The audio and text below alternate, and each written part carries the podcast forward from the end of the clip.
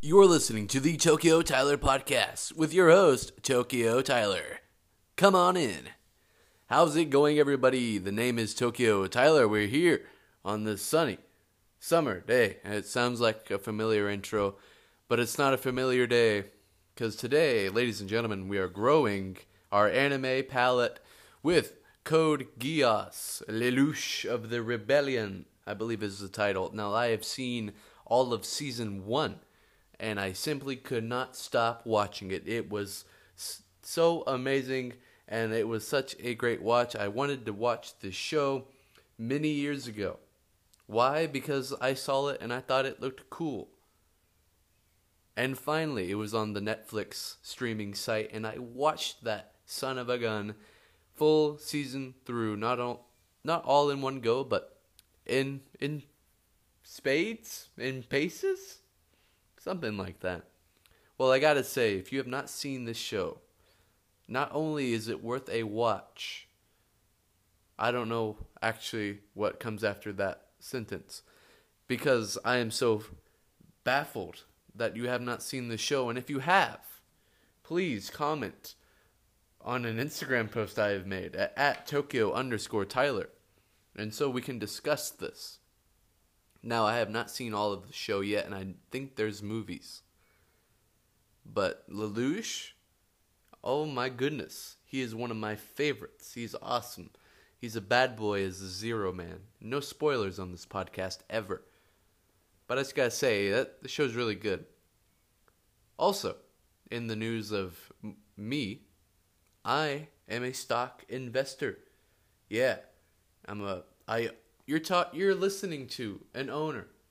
I'm not gonna get into all the stock I own, but a owner of Ford, GE, AT&T, and a couple others. Yes, we're just at the beginning of the investment. If you don't know what stock investment is, it's pretty much where you own a very, very, very, very, very small share of a company. That's why it mean. That's what it means when a company goes public. It's opening up its earnings to the public. and so, if I own one share of a company, then if that company does well and the share price goes up over the price that I bought it for, if that makes sense, then I get paid a dividend or something in return. So that's pretty sweet. Uh, as a 19 year old, you really want to compound your money, and that's what I'm trying to start. Still learning about it, it's really fun. Uh, coinciding that with Code Geass is pretty awesome, and today's a a pretty short show, but I just want to hop on the podcast train real quick and say that I'm really enjoying my myself on Anchor. It's it's really opened up a lot of opportunities. I remember when I wanted to make a podcast uh, years ago when I was still in middle school, I think. Yeah, and and probably eighth grade. For me, that's middle school. We uh, yeah, I just wanted to make a podcast so bad because I listened to a lot of pro wrestling podcasts around that time. And, you know, everybody said, oh, you know, Tyler, you have such a radio voice, you need to broadcast it. And I'm like, "Mm, really? and so I, I tried and tried, and all these, you know, just imagine a middle schooler trying to work out what a, a feed is and how to distribute a a, a link out. And oh my goodness it was so hard. And I, I just like on youtube i'm like oh this is podcast on youtube. It's not really a podcast but it, i call it a podcast. It's really just me narrating over things. But uh, i learned anchor through gary vaynerchuk and i'm not going to get into who he is because he'll tell you all about it. Just google him.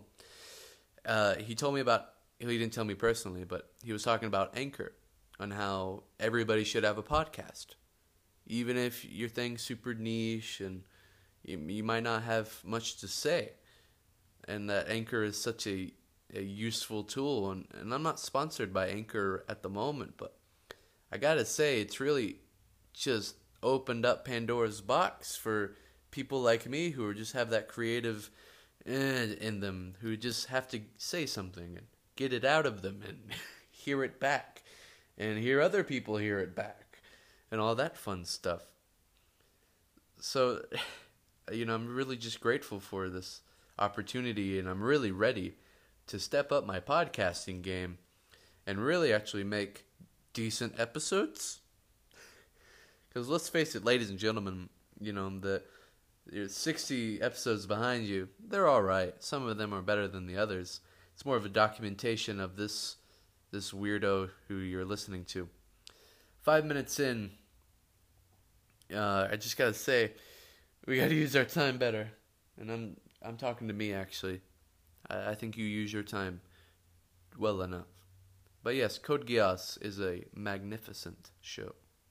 Now I know I don't normally do this, but I, I, I try to talk just a couple, typically one anime related topic every podcast, and then another topic about me and what I'm doing and you know kind of diary stuff. But today I, I kind of want to put another topic in here as a little bonus. The show on Netflix, Baki the Grappler, is a magnificent show. And now I believe I have talked about it in the past, but that was the very first adaptation of it.